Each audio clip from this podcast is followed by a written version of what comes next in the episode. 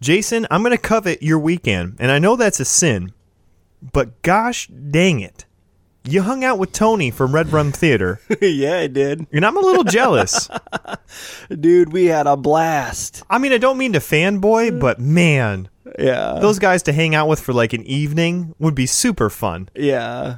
And I've hung out with Ernesto and we played board games and stuff, but I haven't hung out with Tony yet. Yeah, I was definitely fanboying for a different reason, Alex. I'll get to that in a minute. But but Tony had never been to a roller derby bout before. Oh, did he love it? Flint City Derby girls, or Flint Roller Derby, I should say. It was Mm-hmm. their first bout of the season, and yeah, dude, he loved it. They, of course he did. they won by a hundred. Dude, it was such a great time. We had a blast at the after party. Mm-hmm. And then on the way home, man, Tony and I grew up with the same exact music. That's awesome. And we were going back and forth naming bands and he I was like, "Hey Tony, you ever hear the band Cursive?" Yeah, man, my favorite song is Don't Say Recluse, It's Recluse.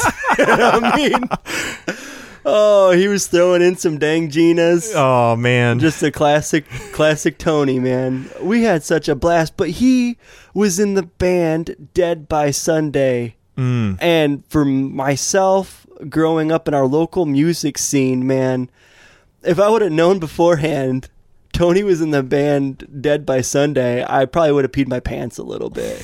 Because those guys were like, that, that was like my heroes growing up. yeah. And Alex, we're talking about the Flint Local 432 Mm. tonight, the music venue that I grew up in. Yeah. That really, this venue shaped me as a person, maybe more so, dare I say it, Alex, than the church. Wow. Yeah, this, this punk- Alert, alert. Bold statement. Bold statement. Beep boop boop boop. This that's Pastor Al. Take it easy. this punk rock club, Alex, was where I genuinely learned how to love and accept people for who they are. And we're going to be talking about that today. And we have it. we have Joel Rash on, who is the founder of the Flint Local 432. Alex, he started in 1985 Oh my gosh. putting on shows, the bands he has seen, the stories he has. Dude, it's gonna get real tonight. Uh, I'm I am. so excited. Oh, dude, this is like you know how we had the Halloween show where I was gonna tell all the ghost stories about the haunted house I grew up in. yeah. This was number two on my list of Really? episodes that I have to do with this podcast, and tonight we're making it happen. We're making dreams come true. That should be our uh, our tagline. Not your pastor's podcast. Making dreams come true. that sounds like Joel Osteen's tagline. Anyway, guys, you're gonna really enjoy this interview, especially if you uh, love the punk days of like the early 2000s. You're gonna recognize some of these band names, and it's gonna be a really fun time traveling down nostalgia lane. yep. This is not your pastor's punk rock episode. Yeah, buddy.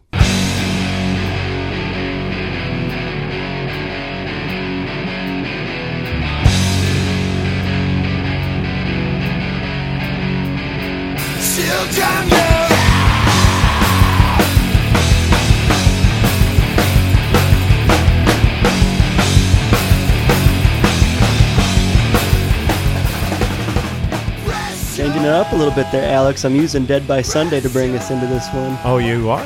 Yep. Actually, all throughout this show, uh, we're gonna be playing a lot of Flint local music. Oh, that's great. Yep. I uh, Um, messaged excited. I messaged a bunch of friends and said, "Hey, we're doing a show on the Flint local.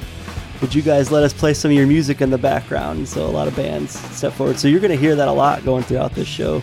Awesome. I'm excited. I, I don't know any the bands that you read off to me. I don't know any of them, so I'm excited to Yeah, get some new music and digest it and process. Yeah. So there's a little bit of an age difference here between Alex and I, and when we got into the local music scene. Yeah. I'm early 2000s. And I'm probably uh, 2007, 2008, Yeah. 2009, that range. Yeah. So Kodiak era, long live, long live the bear. And Andrew you're, uh, Stevens, what's up? Yeah. so today we are here with Joel Rash, who uh, runs the Flint Local 432. Are, is runs the right word now? No, uh, not at all. Not at all. No. Uh, Started? Yeah. Founded? Founded is a good word, and I, I still have a hand in the operation side. Okay. But we have a great club manager, Sarah Johnson, who actually runs the shows and runs the venue. The day to day in and outs. Yeah. So what's the four three two stand for? I've always was curious. So, well, kids, back before your time. well, that's what I want to get into. I want to get into some of the history because you've been doing this since 1985. Correct. Oh, that Man, is a long time to be putting on punk rock Oh, shows. you're telling me. Uh, but it's uh, one of the odd things about it is that that we we date the founding of the local to when I started doing shows, but the name Flint Local 432 dates to 1994. okay. So it's one of those things that just became easier than trying to explain. Well, we were doing rental halls in the mid 80s, and then we were in the Capitol Theater from 87 until 93, and then we bought our first building. So we just call it all Yeah. the local, and, and only cranky old dudes quibble about that anymore. Yeah, I mean, because I wouldn't have known that. I mean, coming in in the early 2000s, you kind of lose some of that history there. I just, I just remember some of the older bands saying, "Yeah, I remember when it was at the Capitol," and but you know, I always think of the local and who's coming through as kind of like, kind of like your different graduating classes of uh, of individuals uh, that make up the scene at the time, and some stick around, and there's some overlap there for sure. I'm one of those, and but it's just like you know people they learn and they move on and and that's that but it's it's kind of just been this staple and some pretty big bands have come through throughout the years yeah, most of them when they weren't big. yeah of that's the cool but, part about it Uh, to, to get to the 432, yeah. um, we'd been in the Capitol Theater on and off for a few years. Um, and, and like almost every space we ever occupied, we were eventually asked to not do that anymore. um, which which getting kicked out of there was like like ended up being the greatest thing that could have happened to us because it forced us to you know get our own space. And we'd been call calling the shows Fallout Shelter okay because we were in the basement of the Capitol Theater. It had been a fallout shelter in the the civil defense era, late fifties, early sixties. Um, a designated fallout shelter.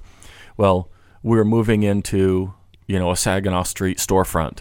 The fallout shelter didn't really apply, yeah and so I don't remember exactly who said it, but uh, it, when we're doing, we did a couple volunteer days to clean things up, and members of bands like um, Power on Hold and Spit were hanging out. We were brainstorming on names, and people had all these like terrible punk rock names that they came up with, like stuff you know. Let's call it the Open Wound, you know. Nice. Let's call it the Rat Trap. No, let's not. Let's not scare people away. yeah Uh, and so we were just kind of doing that, like spitballing, like, okay, what do what do we do? We're a punk rock club. We book independent music. We book local bands. We're on the bricks. We're in downtown Flint. The building's at 432 South Saginaw Street. And then the name just sort of like presented itself. Yeah. Flint Local 432. yeah Uh, and you know, it was a tongue-in-cheek name, a nod to Flint's Union heritage, our address, and we booked local Flint bands. What we didn't realize was that we started putting out flyers with Flint Local 432, and all of these parents who would have never let their kids come and hang out in downtown Flint saw the flyer and said, "Oh, they're going to that thing at the Union Hall. Of course, they'll have chaperones there." so it accidentally was a super devious name, and and then uh, that's hilarious But that's that's the essence of punk rock right there. yeah. uh, and then we moved. We got kicked out of that building in '98. We moved down the street into the Carlton's office supply store. yeah Uh, that you know you remember yeah from those that's that's the era when i came in Dead by Sunday Yeah. era shows, and uh, that building was at 532. So we had a very brief discussion, like, well, should we change the name, like, and be Flint Local 532?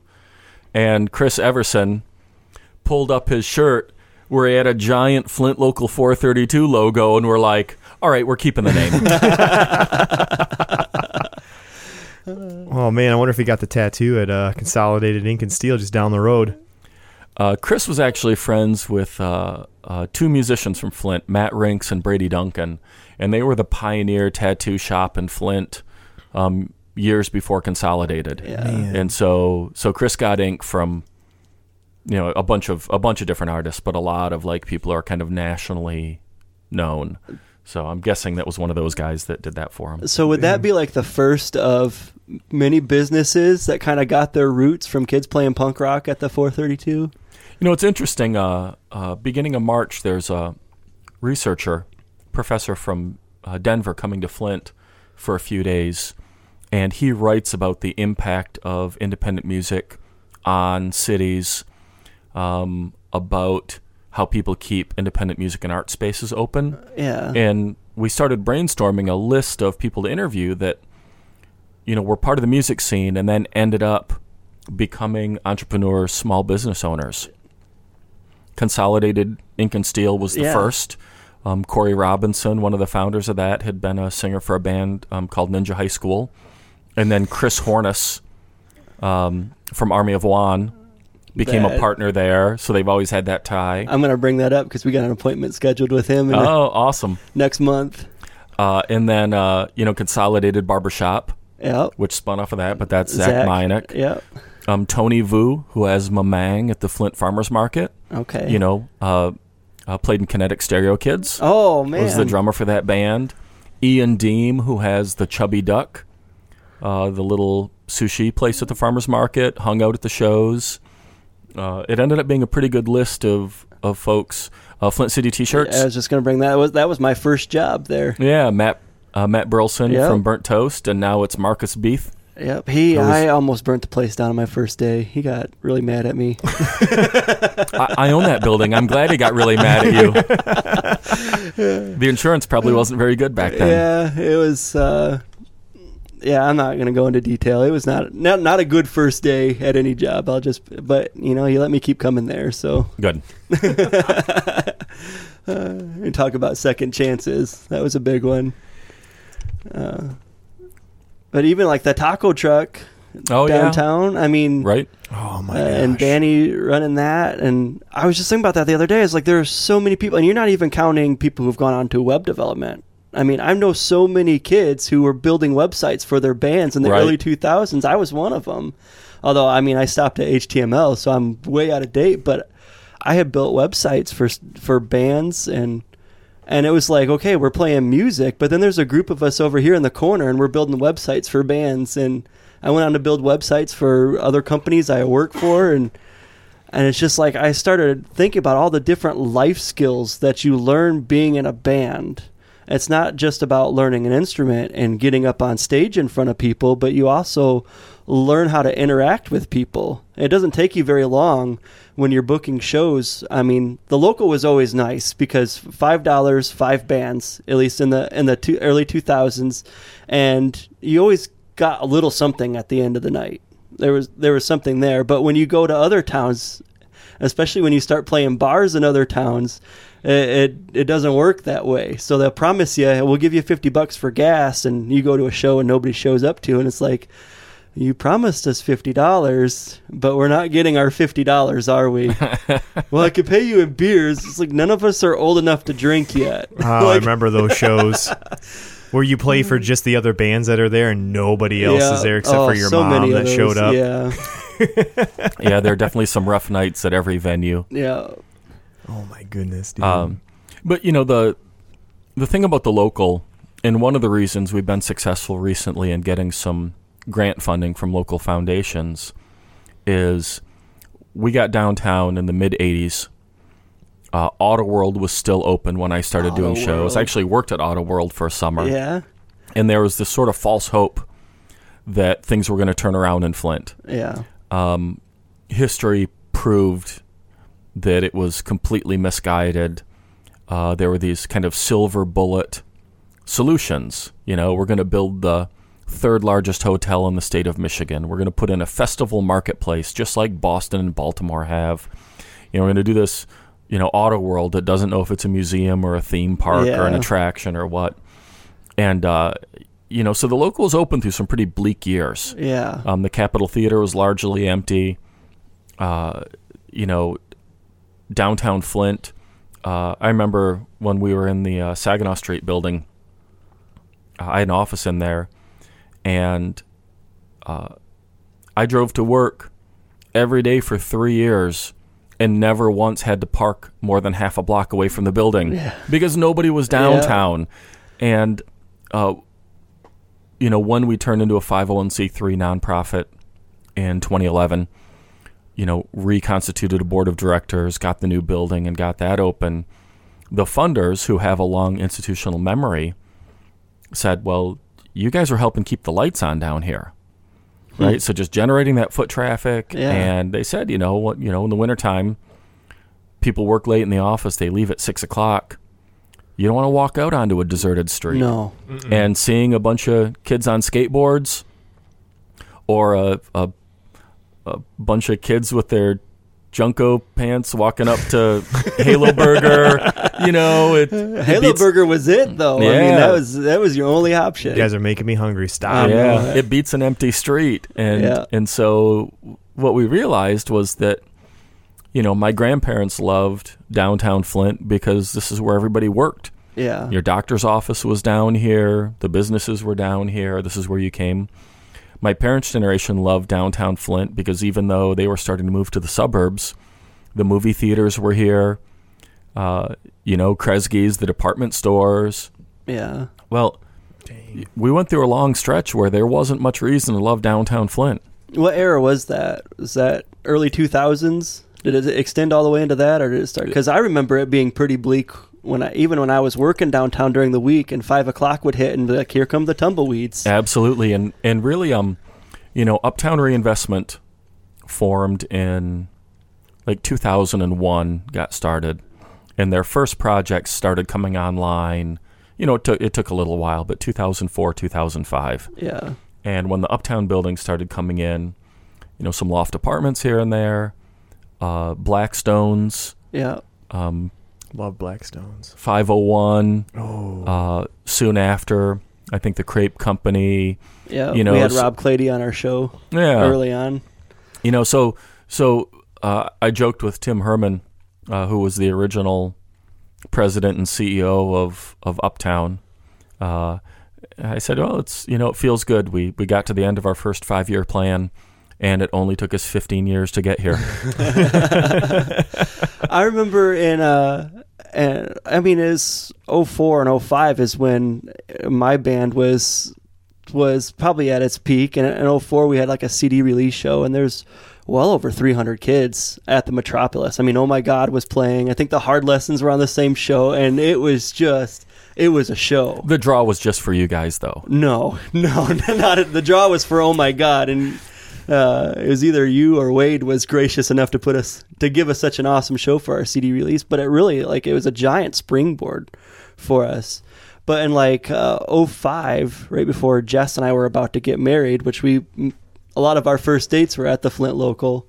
Um, uh, we put on a wedding show that was that was at the Buckham Alley Theater and I think uh, here in Tokyo and Island View Drive played, and it was the same uh, weekend as Back to the Bricks. And I swear there were more people at our show on that Friday night than there were at Back to the Bricks. Yeah, the first Back to the Bricks had like hundred people. Yeah.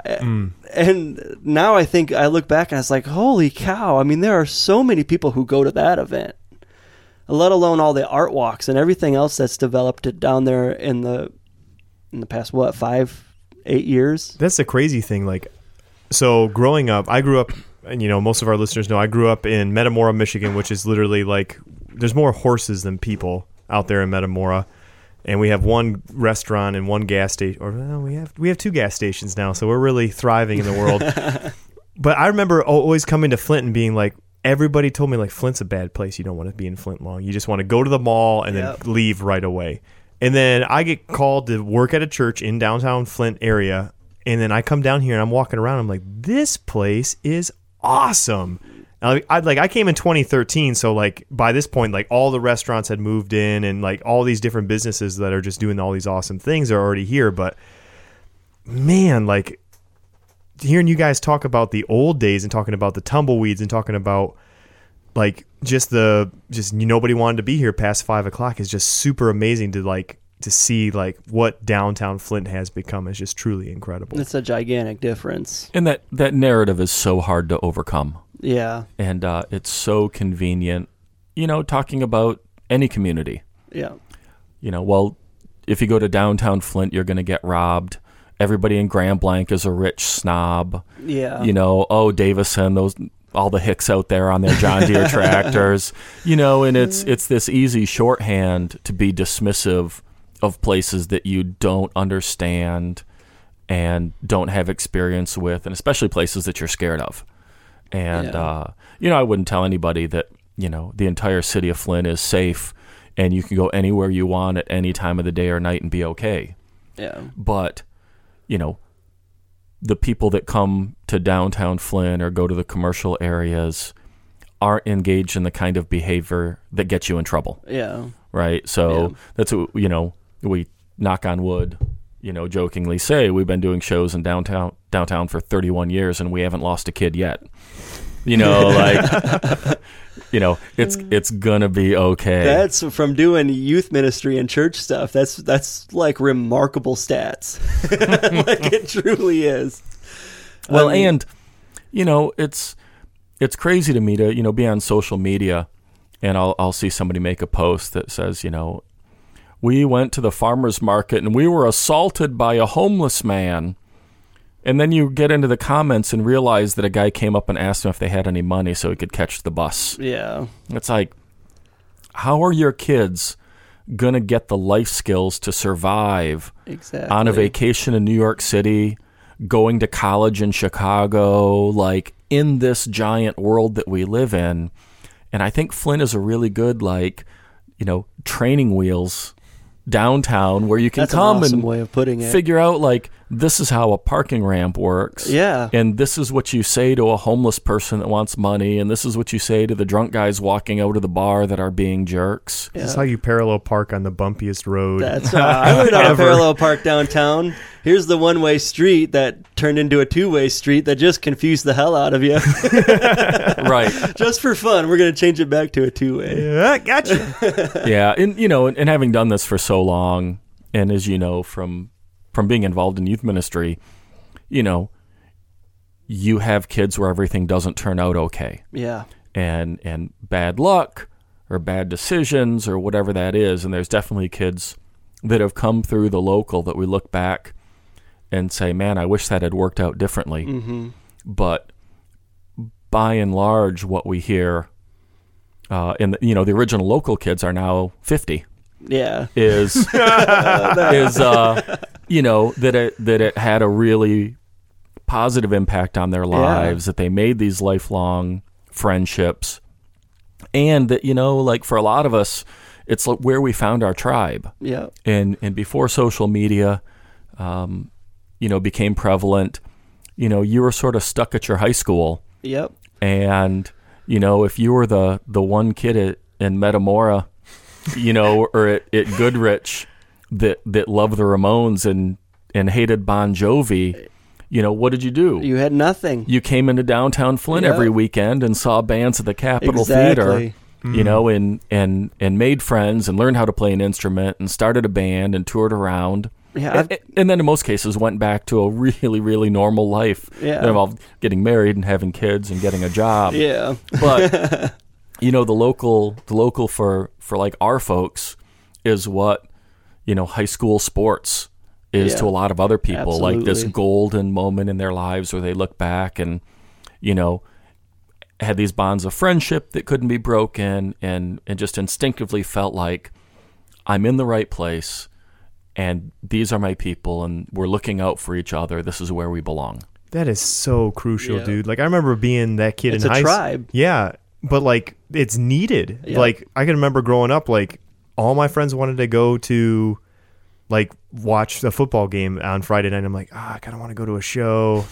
Yeah. Ah. and what do you do in your in your hometown? You know, you know your lo- local hometown. There's nothing in Lapeer, and I don't, and I didn't didn't even know about the Flint local. So we used to go to places like Romeo or down in Rochester, Yeah. down south of us. But like, that is so crucial. So I'm glad you said that, Joel. you don't remember the killer north branch punk scene No, Uh, was it the Dairy Queen in North was that Branch? the Dairy Queen? and, Give me a blizzard, bro. and some kids in some kids in bands out there got sick of driving into Flint Yeah. because it is a big of a bit of a haul. And and they knew somebody at the Dairy Queen, and they talked them into letting them do shows sort of at the end of the day. And I went out a couple times. They had they had amazing shows there. We did that in Montrose. I grew up Yeah. in Montrose, and we put on a show at the bowling alley, which the guy was extremely nervous because he's like, "I'm, you know, I got, I got patrons here. I don't want to lose any of my business." I'm like, "Just we'll just charge a five dollar cover. I don't know who's getting paid. I don't know at this. I don't know how it works. Right. It's like you just charge five dollars at the door, and this is people just show up. This is how it works." and we had the silhouette and off kilter playing, and 400 kids packed out this bowling alley. And the cops came and they shut it down before uh, off off kilter could even Oh. get on stage.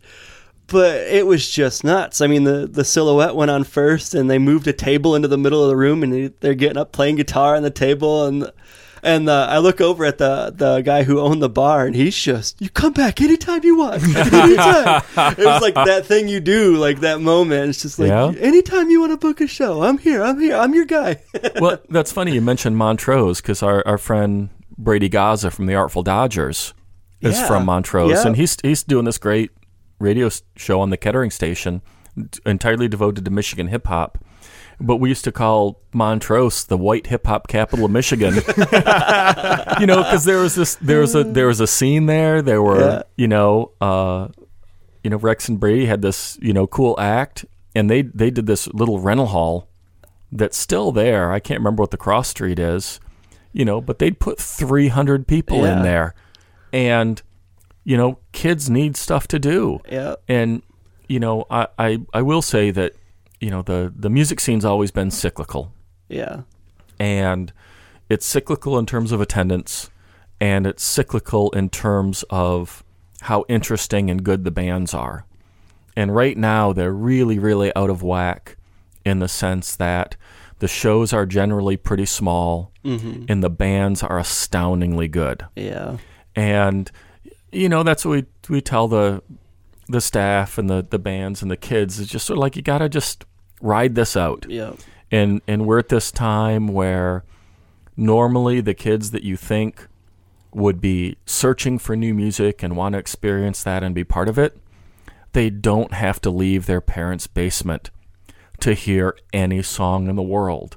And so it's really easy to stay home and feel like you're part of a scene yeah. because you can get online and talk about these bands and Man, that's a good point too. and uh, Really good. and and you know if we weren't a nonprofit writing grants we'd be in big trouble right now. Mm-hmm. We just did our taxes for last year. 96% of the money that came in at the door turned around and went right back out to pay bands. Yeah, so all of our expenses are essentially paid for by grants which is great and how we always wanted Yeah. to do it. And as i said is you know the the, the wheel's going to turn and we're going to start seeing that percentage of kids at, at the schools like Montrose and Metamora and Grand Blanc that are going to go, you know, I don't want to listen to EDM. yeah, Ecstasy is dumb. My friends are stupid. yeah, There's something else out there, and they'll find us. yeah, Something know? with a little bit more distortion.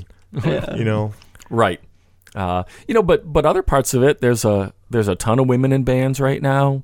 yeah. The musical variety on stage, and you know, you were in an outlier band. yeah, you know, in a in a time a lot of people were playing some pretty straight ahead, you know, indie rock growing into the emo scene and, and you guys were making your own sound. We were really just trying to copy lingua franca as much as possible. Which is a really good plan. But but now now there's a there's a ton of Americana and folk, there's Yeah. rock bands, there's indie, there's still emo bands.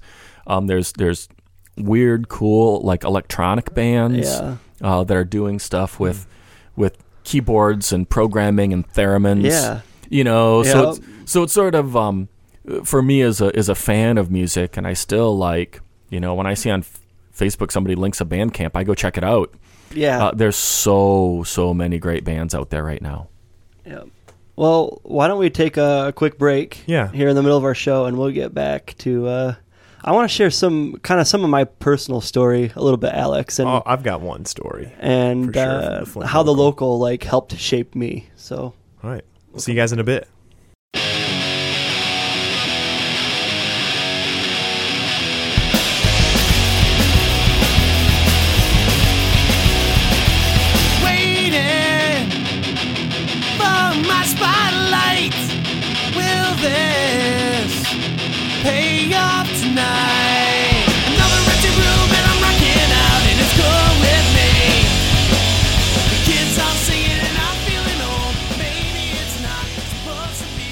Hello, listener. Welcome to The Break. This is the part of the show where we read our five star reviews. Jason, brace yourself. We got one five star review. yeah, buddy, dude, I love these. I can't wait to hear it. So this, this one, I, I love this one. This one's great. This is from Lego Builder 68. He says this I am thoroughly satisfied with my purchase. What was shown in the pictures is what I exactly what I received. The item was at my doorstep three days after payment. I would totally buy from this seller again. Five stars.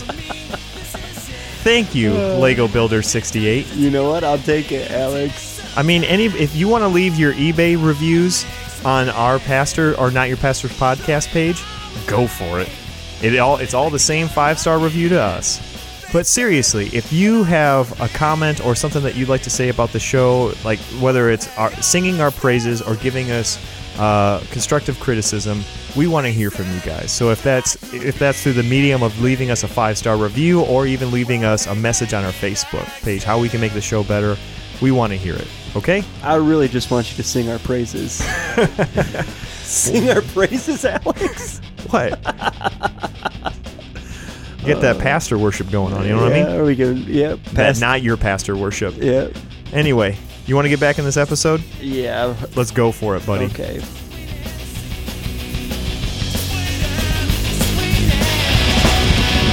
Just wait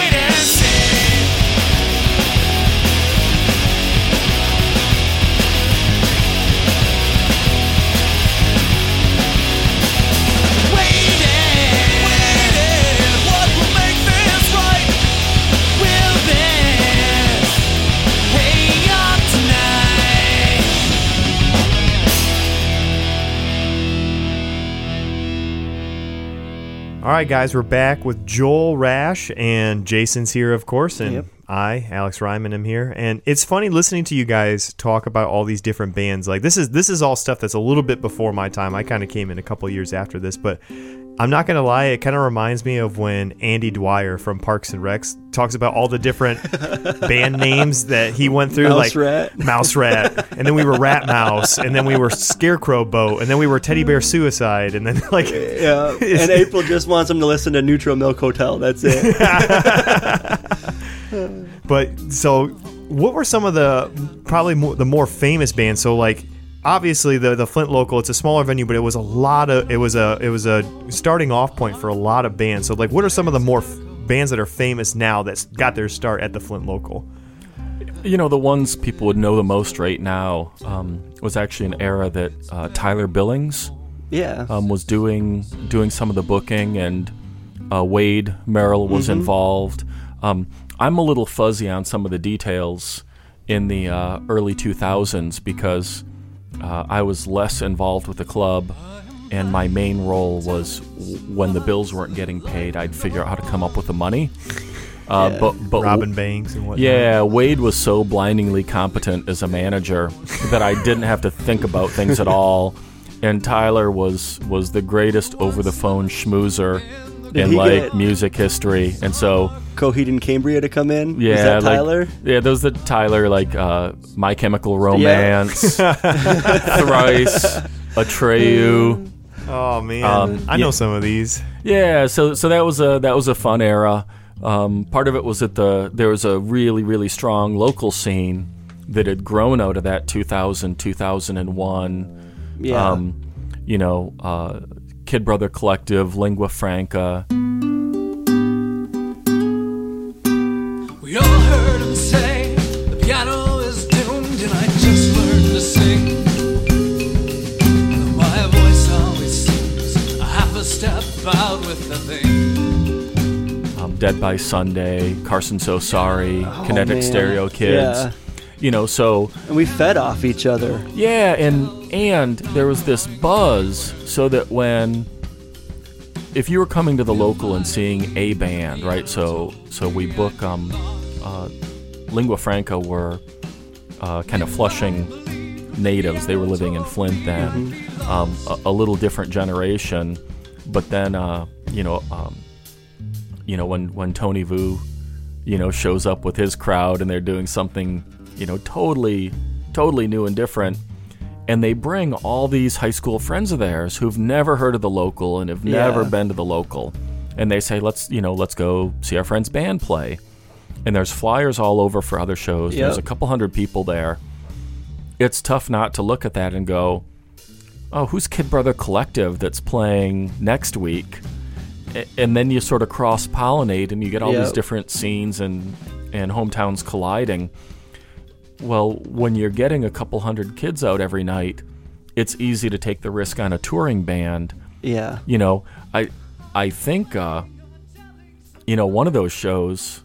I don't know if it was was Coheed or somebody huge opened for Chiodos because Chiodos was drawing so Yep. many people, and uh, uh, you know Chiodos, Chiodos kept the local open for a couple of years. Yeah. They were playing once a month Yep. Oh wow! you know, and and 250 people would show up, and and there was yeah, was those were can't miss shows. there there was rent, and then you know right around that same time the Swellers got started.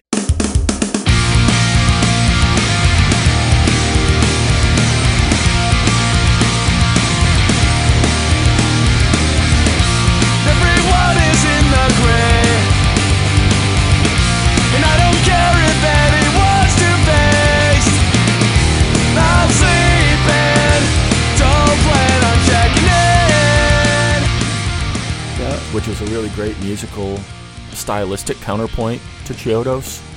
Chiodos was just over the top, heavy, you know, emo screamo. Swellers were almost like a throwback Lookout Records, upbeat, um, clever, thoughtful, you know, punk band. Yep. And so between those, there was sort of something for everyone in the scene. Um, you know, uh, uh, before that era, you know, a lot of the bands that, that played the local were were more kind of cult bands that didn't have that big of a a name, but if you mention them, some people get really excited. Yeah. You know, so Fugazi's one of them. oh yeah, Yeah. Fugazi, um, all the Dischord bands came through then. Yeah. Uh, uh, Less you know, than Jake. uh, Soulside. Yeah, Less Than Jake played upstairs at the Metropolis. Um, all the old Lookout Records bands. Um, you know, so a, a lot of bands that was like, you know, somebody that went on to be in a much much bigger band. Yeah. You know, their first their first show, Su- uh, Suicide Machines. You know, started playing in the mid '90s. you know, the people that are living the dream. That's what we call those people. yeah. Uh, Well, some of them, I don't know if they're living the dream. I'm sure some of them are. And you know, but but going over doing our our accounting, uh, we also you know just put together our 2016 all our grant reporting to sort of let funders know what we've been up to, yeah. and because everything's in Excel, you can you can sort by whatever field you want. Yeah. So fields are like, you know, how many people paid to get in, and we had some pretty amazing shows. You know, uh, that Bear vs Shark reunion show Yeah. you know, their, their like first like booked show in 10 years or something. We met people that had flown in from Japan, Whoa. New York City, Insane. Arizona, like some full-on super fans that had never seen the band. That had- is had- so awesome. Had fallen in love with them through their recordings and you know, and that was you know, Bear vs Shark could have done that anywhere. They'd uh, uh, had played the local as Bear vs Shark, uh, obviously, but a bunch of those guys had been in a ska band before that yeah. and had, had played the old local in the alley, the 432 building. You know, so you build a relationship with people over years, and it's nice to hear, like, yeah, we were like, like clueless high school kids Yep. in this ska band, and and I actually remember their band because they were really good. Yeah. uh, I still have their cassettes, but they're like, everybody here was so nice to us. Yeah. We're like, you know, we.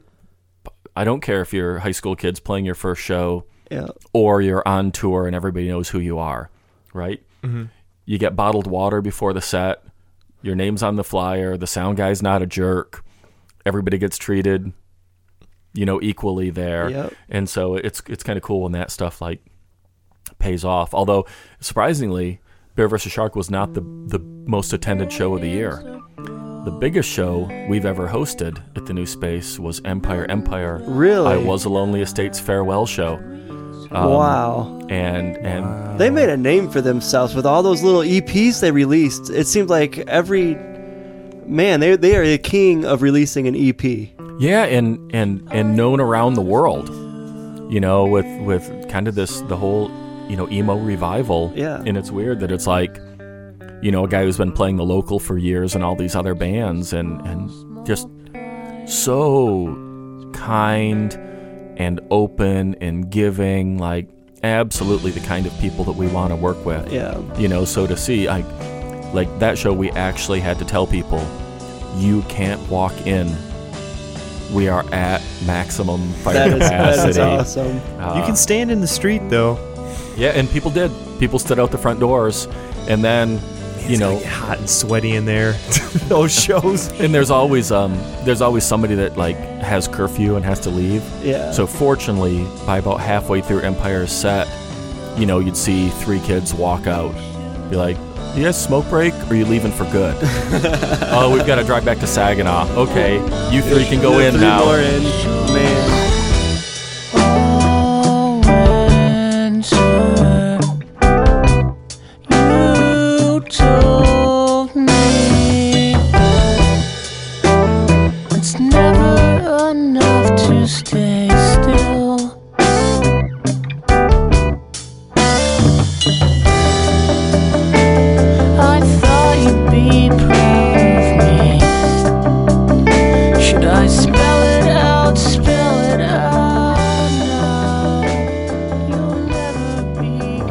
played with Oh My God uh, at the Metropolis, Wade said, We're sold out, we're packed.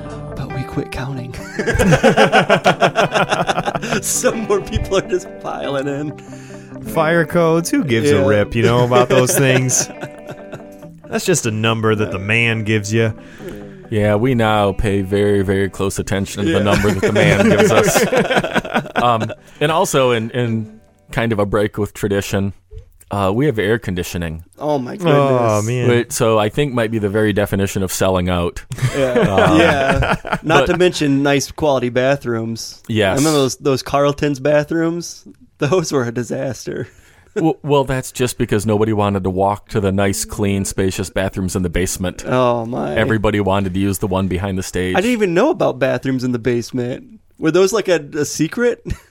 No, I think the giant signs that had an arrow pointing down that said bathrooms would have been a clue. But I don't remember those at all.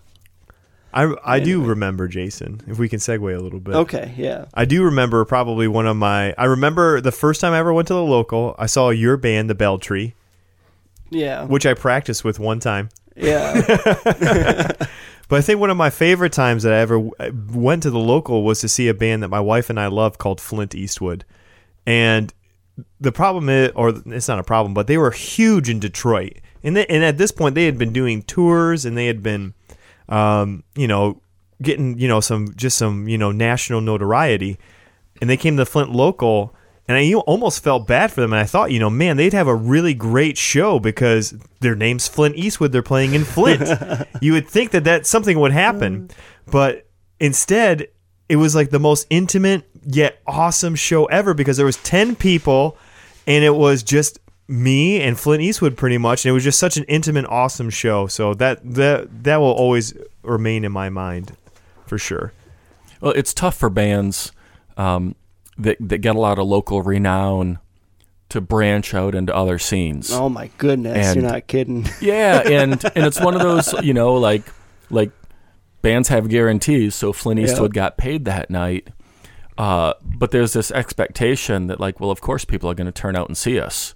Yeah. And it takes some work. I never saw a band better at that than Chiodos. yeah. Right? Craig Owens was absolutely like focused, eyes on the prize. He wanted Chiodos to be, you know, the biggest band in the world. And everything they did was about making that happen. Yeah. So never once left the club until every single kid that wanted an autograph or a picture to talk to them had that chance. Yep. That Got- makes all the difference in the world right there. Got in the van over and over again, you know, playing these markets over and over again to build up that audience. And, you know, when the time came, uh, there was also a, an online contest that Derrick, their drummer, who was a talented computer guy, rigged an automatic voting setup, and Chiodos ended up winning amazingly. Um, you know, so so they had this sort of established draw outside of their hometown, Yeah. and were doing well in other markets, and then uh, you know, Equal Vision wanted to come and see them do a show you know, in person to make sure it wasn't just smoke and mirrors, that they really Yeah. were having that draw and, and they could pull it off live. Uh, they weren't just local heroes. And so we set up a show, like packed the bill at the Metropolis space. Yeah. I don't know what it, it was, over 300 people that just lost their minds and they signed the deal that weekend. That is awesome. You know, so it's pretty cool to be in a position to help out Yeah. you know when uh you know when you can because you know i'd say chiodos is a once in a generation kind of band but you know the swellers were on a very similar trajectory they didn't they didn't have the record sales that chiodos did but you know they toured europe Yeah. they went to japan i think a couple times Yep. they opened some really big tours and you know just one of those things it's not i don't think bands get big because they're good they get big because they're good and the timing is right and they have the label support and, Yeah. and just sort of things come together for them. They're often for the hardest workers. right They they're relentless. yeah everybody I- in that position Yeah. I, I don't think people realize how much hard work goes into into playing in a band like that.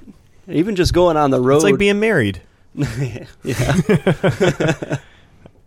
i wouldn't know Yeah. Playing in a band helped me be a better husband. So, yeah.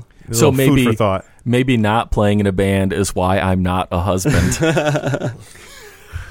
Yeah, I I know for me like to to get into my my story a little bit and and the Flint local uh man, I really credit it with uh shaping me for who I am. And not just that, but helping me um learn how to love others that you have differences with and to accept people for who they are. And I, I grew up in the church and uh, different churches, very conservative Christian backgrounds, the the kind of church that would teach you, uh, well, if that person doesn't go to church, they, they can't be good. There's nothing good in that person. They don't do good things. And so I, I come in and I have all this uh, all this background noise going on in the back of my mind. And I'm at the point in life as this little kid who doesn't really fit in I, I you know I I I like different music. I like to wear different clothes. I'm perfectly comfortable with going to Goodwill and picking out, you know, what I'm wearing. I, I don't care to, to buy the expensive clothes and all the things of that nature.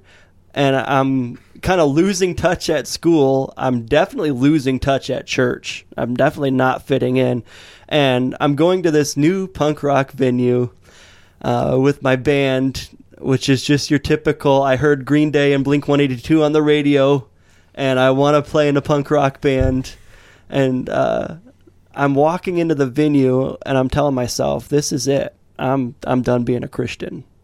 I'm, I'm done. Like that's not going to be accepted here because it's always been us versus them, and I'm tired of not fitting in anywhere, and I'm ready just to throw it all all out." And I walk in at my first show, and Anathallo's there, and they're up on stage, and it's just this big giant band that sounds so different and so unique.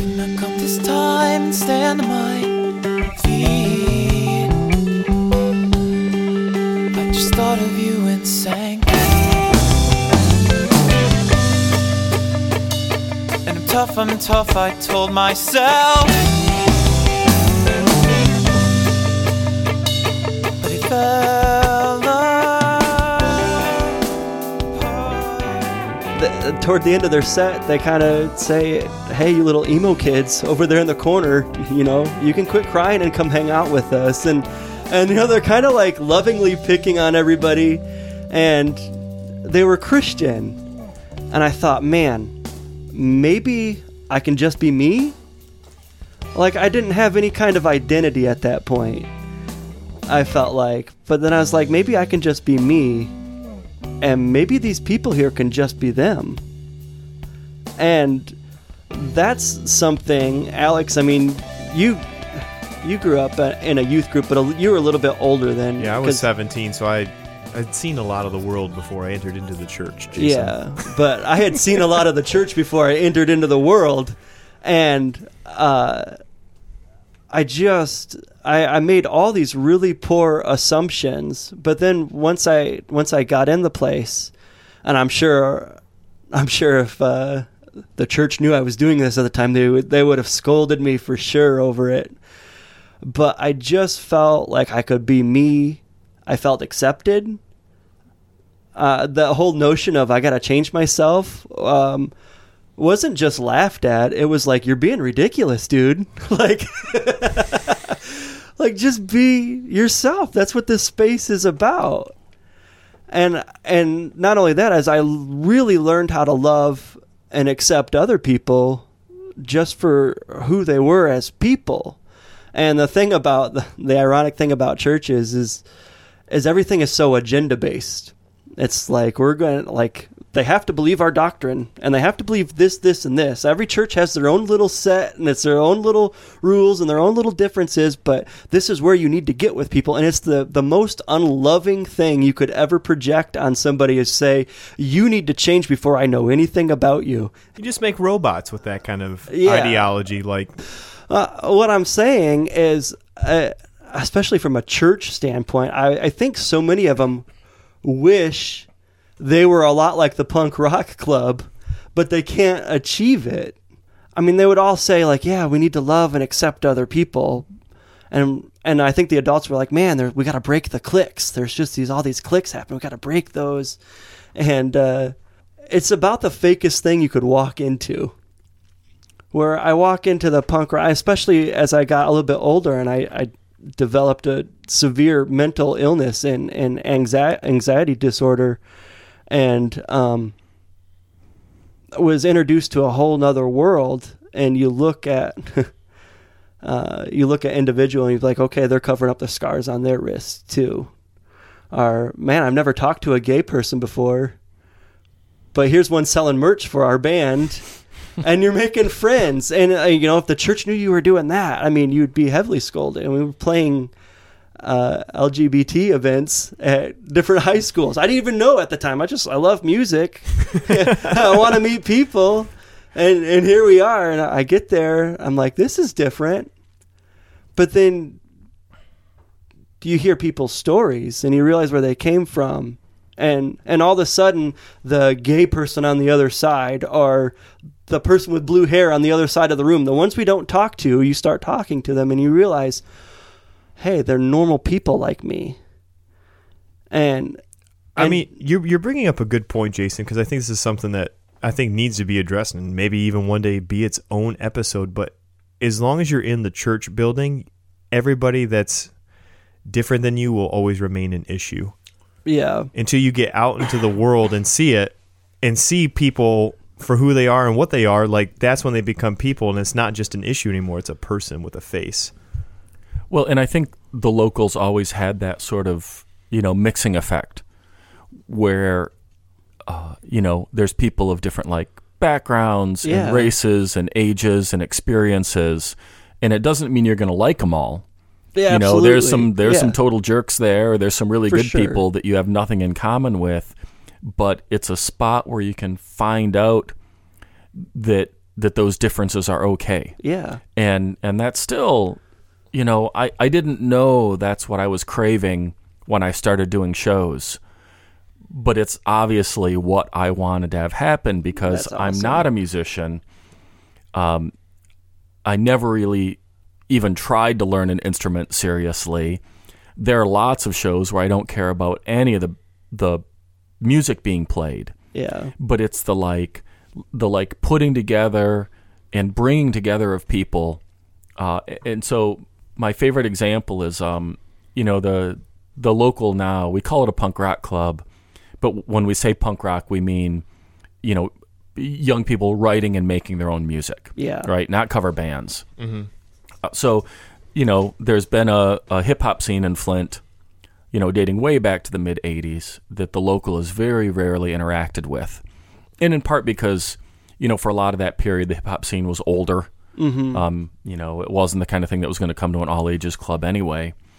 When we reopened the new local in May of 2012, we were very committed to making sure that the the local was a space for everybody in Flint and not just a white suburban kid hangout.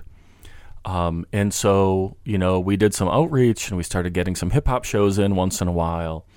And it, it wasn't really the best fit, right? Yeah. The hip hop kids weren't excited to be there. It wasn't the vibe they were looking for.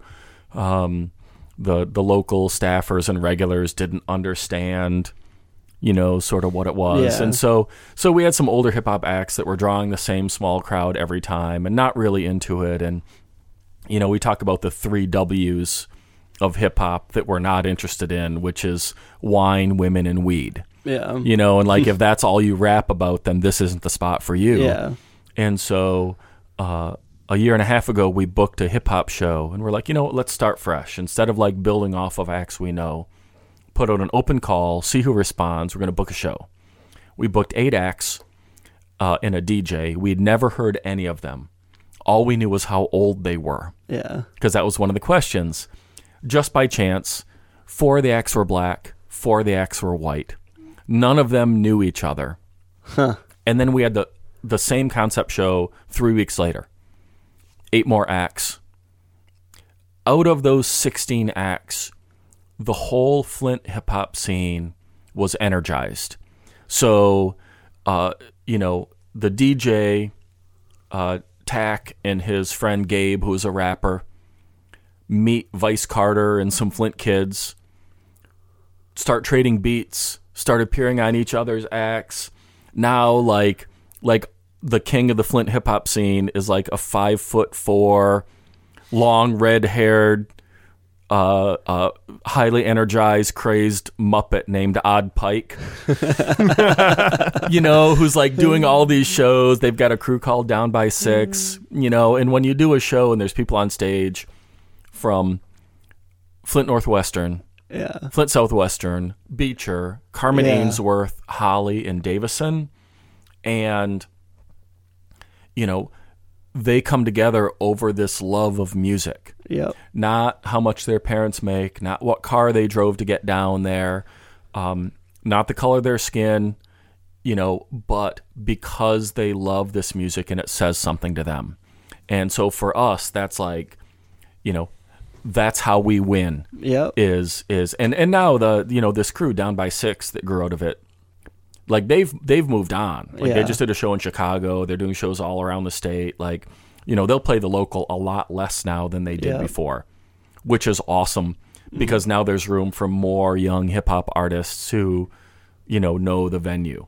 And it's one of the reasons we're in downtown flint you know back to your day as well is that it's it's neutral ground. Everybody's welcome it's it's equidistance it's sort of the same amount of effort to get there you know right? Like like you know lapeer and owosso are the same distance away you know to come into shows. And um you know so it's really gratifying to hear that you know without us being directive about it or having it written down anywhere that you walked in the doors of the local and and found a spot that was welcoming of your background and also gave you a place to sort of like explore what's obvious. Is, Yeah. you know, you guys do a podcast, your natural curiosity about other people as well. Yeah. Hmm. Good stuff, man. it's just so it's just so awesome to see all that come together. There has had to have been you're booking all these shows are you know you're you're keeping track of all these shows. There has had to have been some major headaches with all the kids coming through. They are You- punk you have kids, to little have- sinners. You have to have some good stories. Yeah, most of them happened before the era of social media and smartphones. Okay. So I can just be thankful that there aren't photos. oh my goodness. Uh, you know, it's there have been some very, very difficult times.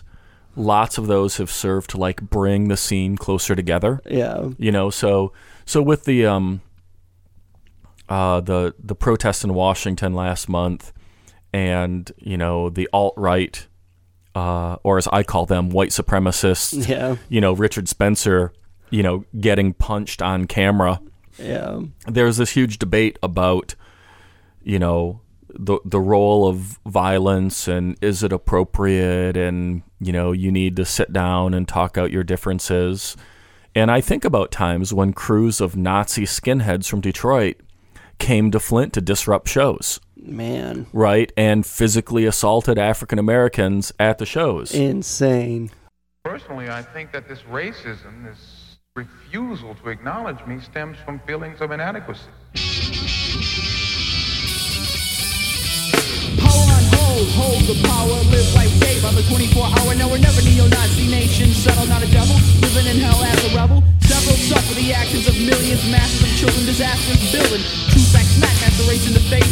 Thought broad base, question of place, replace the trace, generational rerun, rebel unparalleled like father or my son.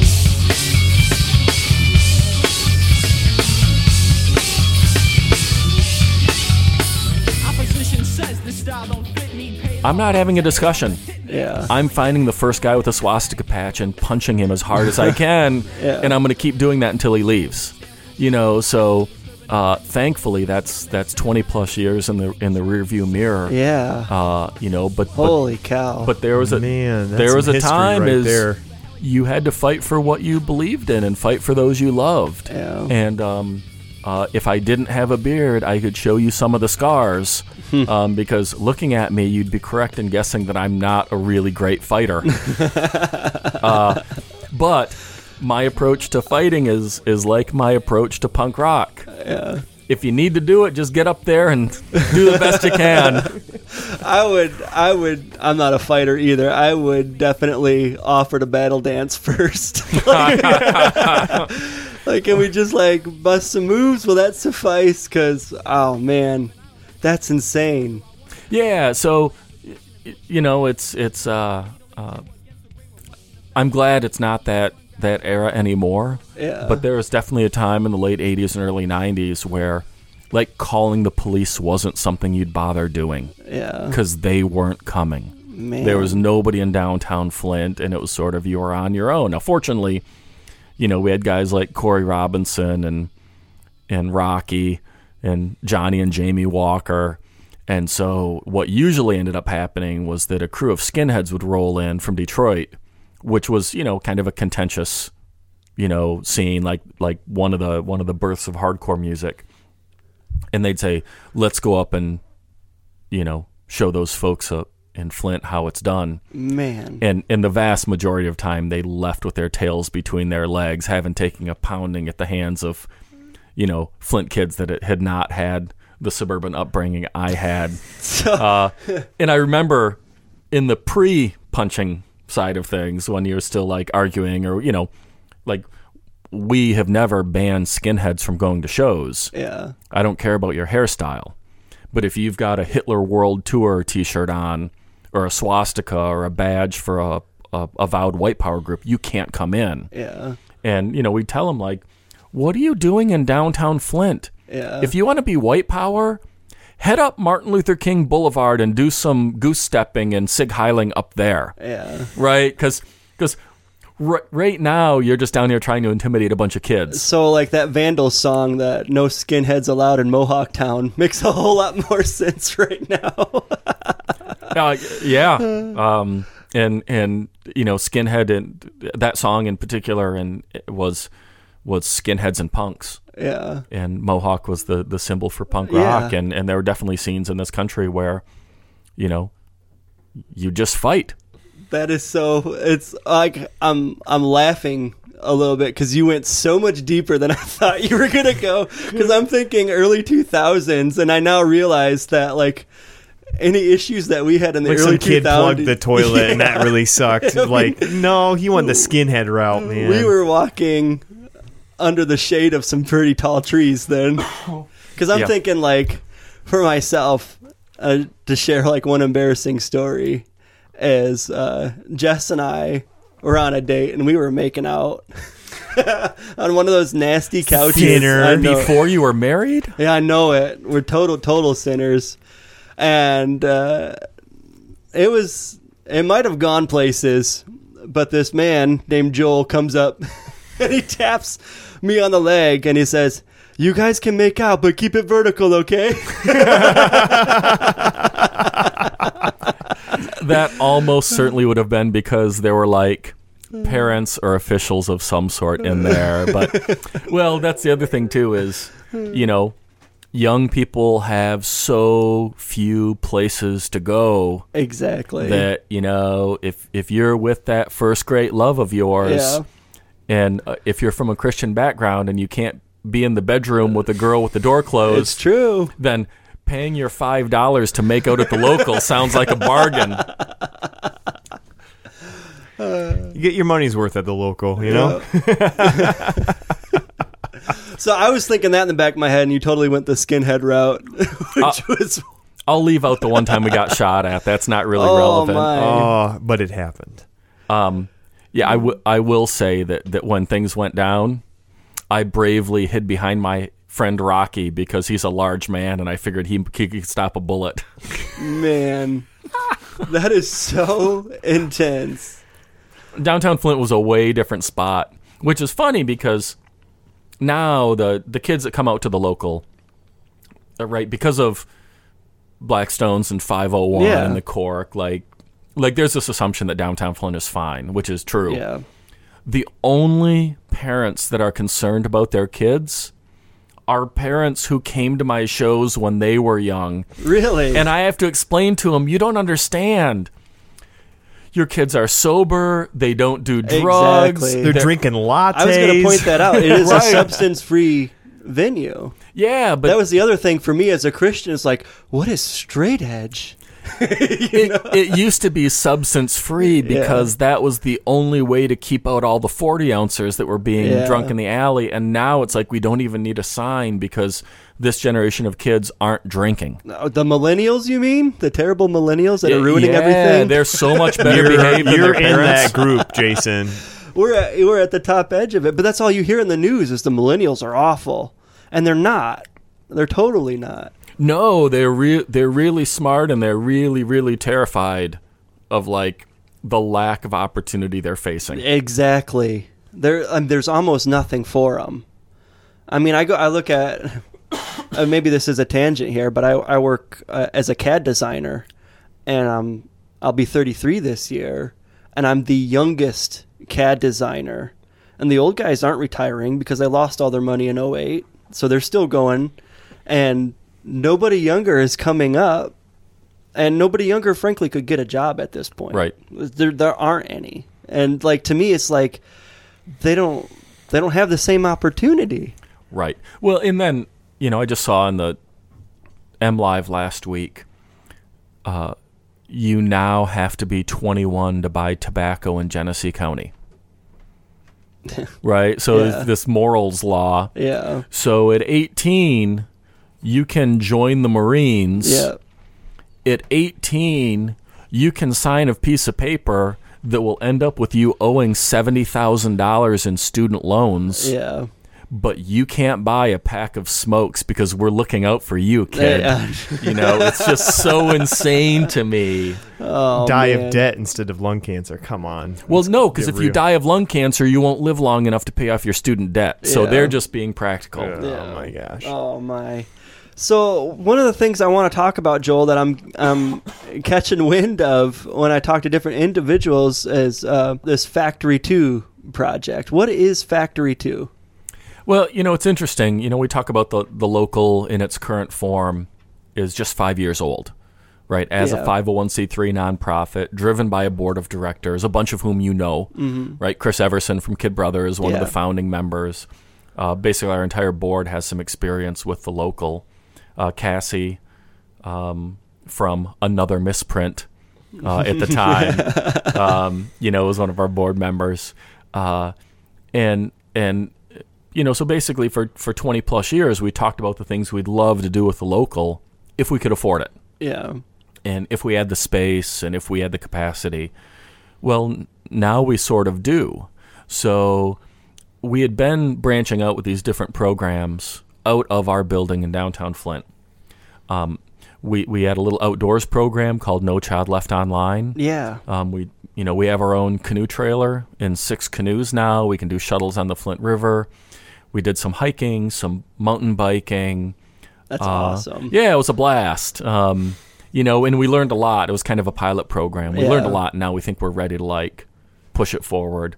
Um, we had a program called Yes Flint that turned into Flint City Pop Up, and it was supporting entrepreneurs and small businesses. That's Um, cool. working with little kids, um, you know, as young as like six or seven, on the fundamentals of like what is a business, um, up to doing these pop up events at the farmers market where entrepreneurs could get table space and actually sell directly Yeah. to the public. Such a huge confidence builder. Yeah, um, the Claddy girls, Yeah. the two youngest were the granola girls. They make their own. they make their own, um, or maybe it's Happy Girl granola. Uh, they make their own prepackaged granola.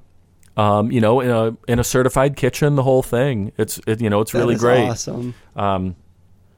And then uh, one of our founding board members, Mike Wright, who started coming to shows at the Capitol Theater in like '87, um, he got really interested in maker spaces. Um, and if folks don't know, uh, the best way I can describe a makerspace is you think about having a gym membership, which I don't. Yeah. Neither do we. No. You you at all. swipe your card at the door, and then you go in and you can lift weights, you can swim, you can go to the sauna, you can ride the elliptical machine. There's Uh-huh. like different resources there, so that you don't have to buy a set of weights and a stationary bike, and you don't have to put in a swimming pool. Yeah. Well, a makerspace is the same kind of concept. You join, you get a swipe card. Only when you walk into the makerspace, you can use the 3D printers, the computer lab, the embroidery machine, the vinyl cutter, the laser cutter. That is so awesome. The shop bot. Yeah. You know, and then every, everything you'd find in an old high school shop class. Right? That is Drill so presses, cool. lathes. Better Um, get me one of them.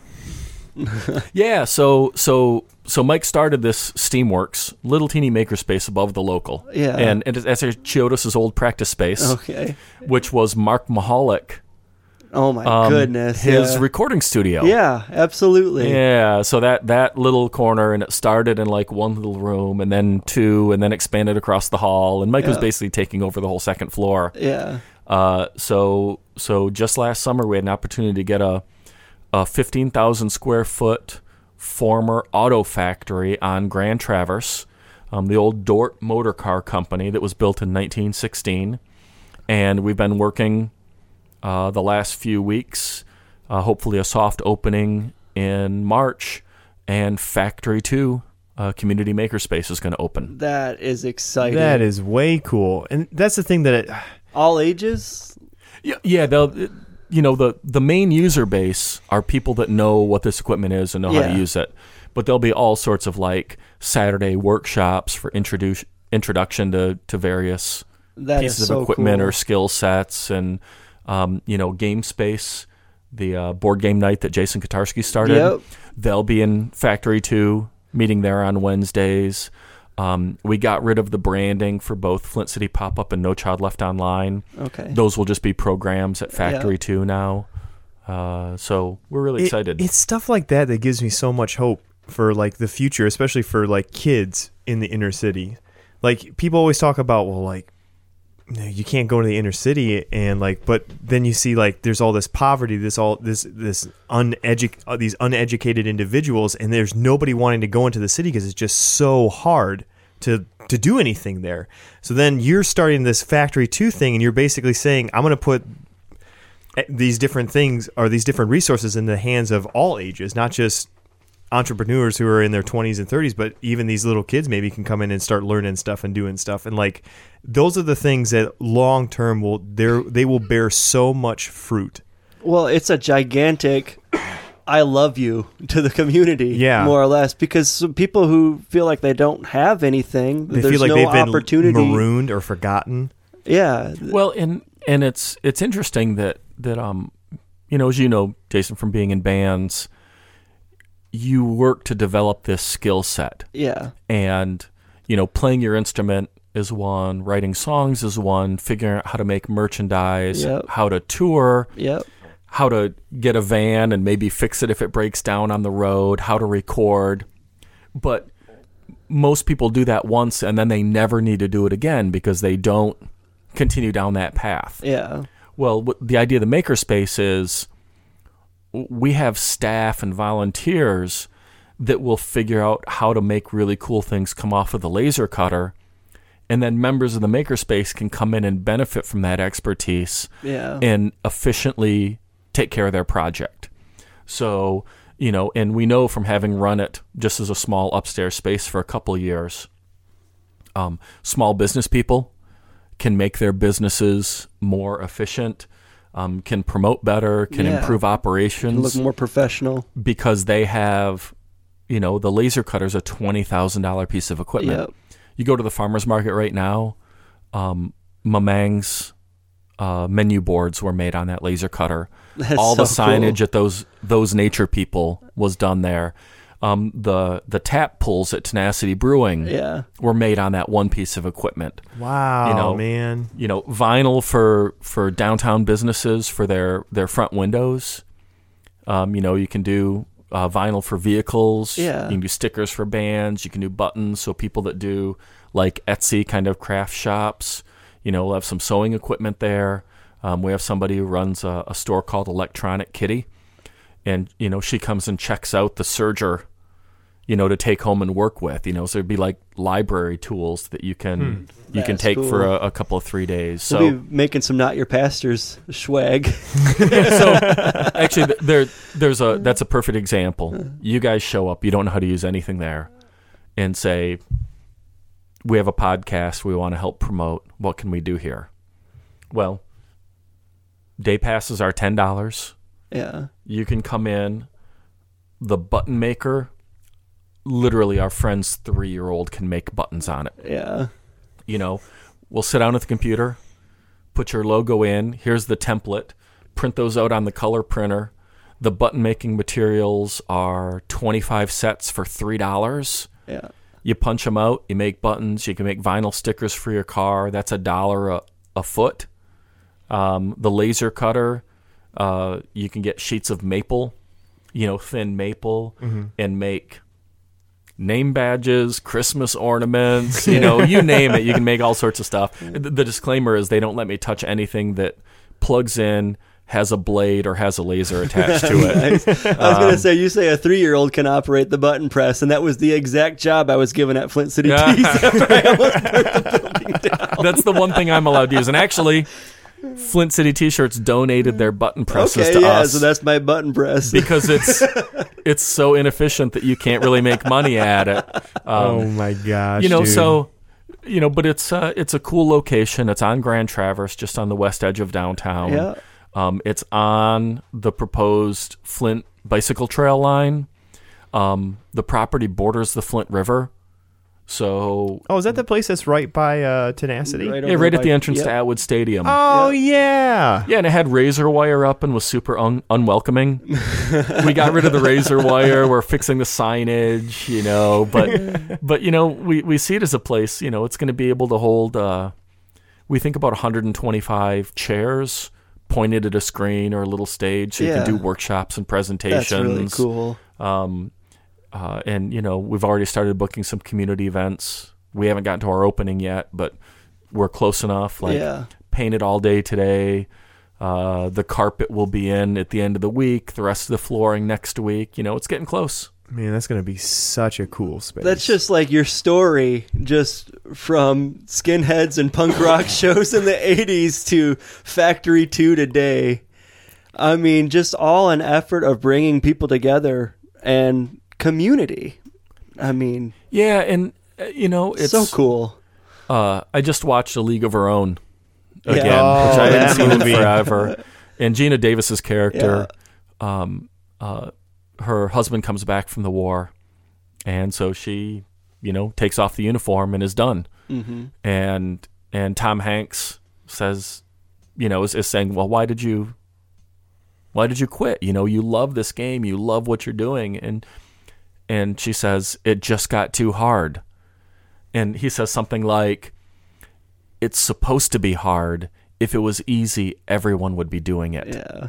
And so when I think about the local and now Factory Two and like like the blood and the sweat and the tears and the commitment of of not just me but every band that set foot on the stage and everybody that paid the five dollars and came in and generations of volunteers that have cared about that place like it's been really really hard but it's also been worth it you know? And uh you know it's it's not like well right you guys are married Yeah. you know it works like it's not all magic and unicorns Yeah. Wait, yeah, it is. No. honey it is yeah. I mean, yeah. but the hard work is is because those payoffs Yeah. come down the road and um and you know we you know now that now that we've been here you know in our 32nd year like this is one of those things that that I did the first show on a whim and now I feel like there's no reason we shouldn't be here forever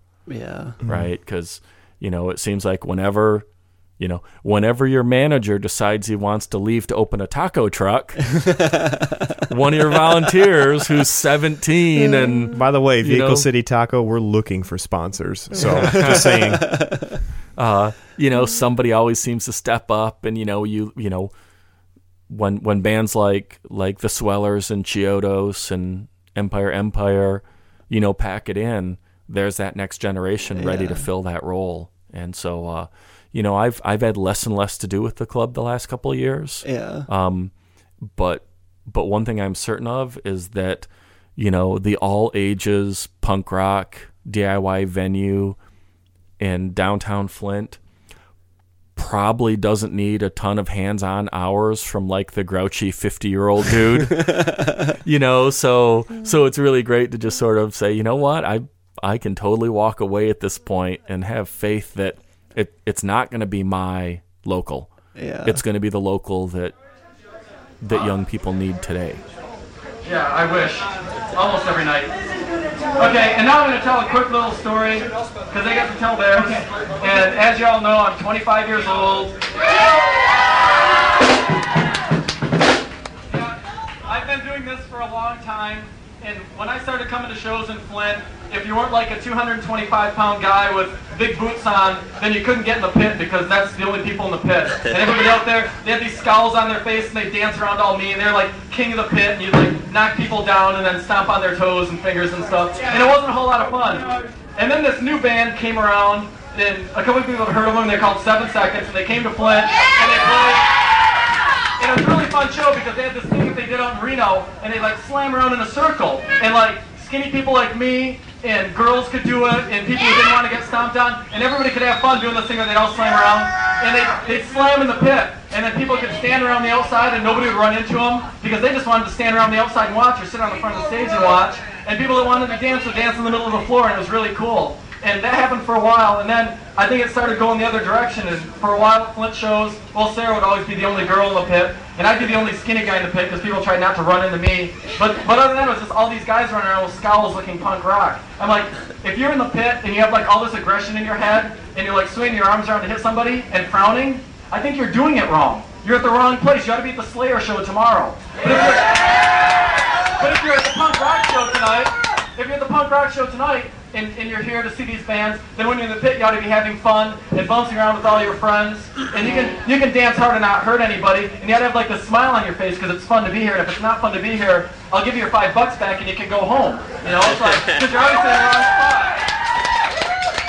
So, so that's that's the only moralizing I mm, want to That's do. Like, awesome. careful So, I guess other. one final If question here before gonna we- be out we here. wrap up. What- wanna play are gonna be up here. If people wanna watch- what does it feel like to to start this and now you have second generations of people rolling through like you you've watched people grow up you've seen what they become and now they've got kids who are starting to get to the age where they're old enough to to do the same kind of stuff and you're still providing that space for them. What's that feel like? Like, You know, the uh I, I think it, it might be kind of like what teachers feel like. Oh, You know, bec- because they see this passage of time and they, they have these these young people come through the doors. Um, uh, teachers spend a lot of FaceTime hours with their students and, Yeah. and can have an impact way bigger than what what I would ever claim for the local. Um, but at the same time, it's so gratifying to meet these like completely clueless young people that walk through the door wide eyed and remind me so much of me the first time I Oh, set foot in a show. But to, but to to sort of like like see something in them that they might not see in themselves yet. yeah, And I think about like young Jason Kotarski yeah, you know, uh, you know, playing shows with Vivian's Lunch and being like shy and awkward, but also clearly like super observant. Yeah, and with a, with just this overflowing empathy for other people mm-hmm. and and everything he did he did well. You know and now to see like the latest kickstarter from green couch Yeah. games and read about like how cool his life is you know like or mark hudson. Yeah. you know who was you know the guy that fooled around with these weird electronic instruments and was in was in a band that sounded like depeche mode.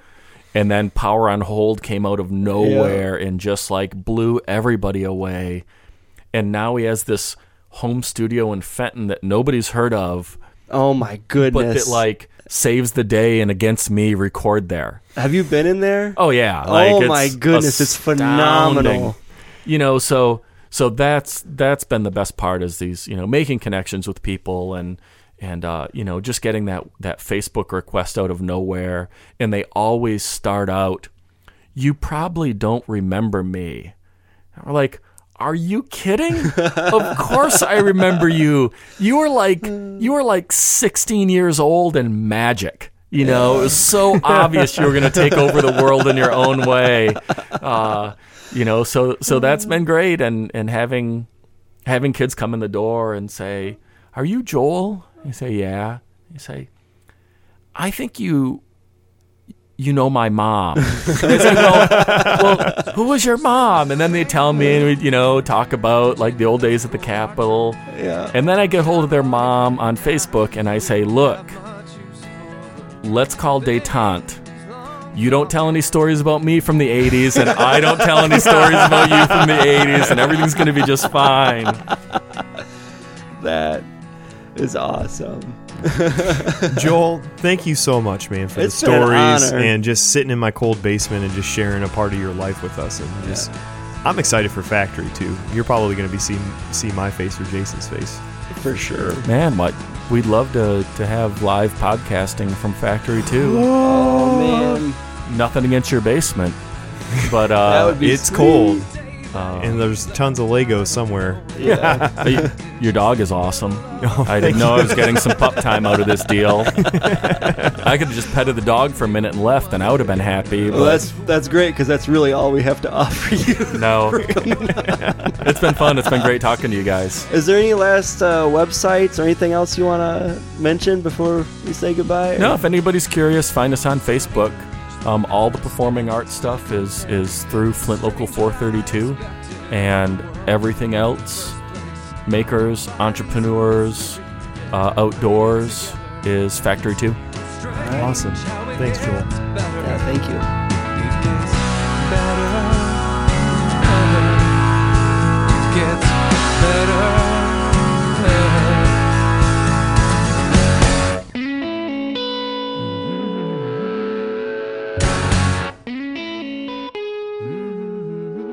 Wow, Jason. I don't know if your mind's blown, but mine is. And I realized that I did the exact thing I always do after an interview is Every say, interview, man. I wow, wow, Jason. Jason. so I just I just want to let our, our our listeners know that we're recording this. So we started our interview with Joel at like about right before eight o'clock, Yeah. and it is now currently ten thirty. Yeah. And so what happened is we stopped recording. We recorded for about an hour or so. Yeah. And Joel sat and talked with us and shared with us just some some stuff going on in downtown Flint, just some of the stuff that's just happened and especially like him and I know a lot of the same people and like cuz I used to Did he not give us like a Flint church history lesson? he gave us a Flint church history lesson. Dude knows his history, man. And so I, I'm just blown away. And it's like, man, I almost feel more blessed by our conversation off air than on air. But, yeah. but, um, but Joel was a great guest, and I was like, man, I'm not sure what Jason's trying to do here with Joel. We're going to talk about music venues. Like, I don't know, may, maybe it'll come out good, and it and I, it certainly did. Jason, your your instinct has served you well. Dude, I am a punk rocker through and through at heart, you know? Mm-hmm. And there isn't there isn't a dude I look up more to than Joel Rash, honestly. Like that guy has always been like he he brought it up. He's like I kind of feel like the teacher when I see the kids come back through town sort of thing. Yeah, And that's kind of what he's always felt like. I mean, he's taught me so much stuff about music and about being a person and just how to live life. right. I mean, in, in various and different ways. I mean, uh, just a just a tremendous impact, and you see what he's done for the community and what he continues to do. Yeah, I'm excited for that Factory Two stuff. Man. Absolutely, Not your pastor's podcast. Lord willing, will be a part of that. yeah, So, yeah. Uh, but it's funny you bring up the fact that you looked you looked up to Joel so much. Mhm. You know what else people should look up to? Oh my goodness, Alex, the transition, you're killing me. Our Instagram account, Yeah, our Twitter account. we had some fun with Legos on Instagram. Yes, we did, Jason. And I'm not going to lie. Any excuse that I can use to play with Legos, I'm going to take it. Yeah. because I'm 27 years old. I have a family. I have a mortgage. I have a job, and there's not a lot of time left for Legos. So if I if all of a sudden I get something from a text from Jason that says homework tonight, Yeah. make a Lego pastor with pulpit. Uh, well, it's it's my it's for the podcast. I got to do it You added the American flag in the background. just to hit insult to injury. Oh my goodness. What's up, Keith Giles? Yeah. Um, but yeah, so if you guys are on social media, please, please, please check out all of our social media pages. You won't be disappointed. We're going to be posting more stuff from Legoland. Also, Jason is going to be posting some more thoughts Yep, I got some coming. on our website, and that's notyourpastorspodcast.com. Yep. So, Jason, why don't you tell the folks what they need to hear? Always keep your stick on the ice. That's right.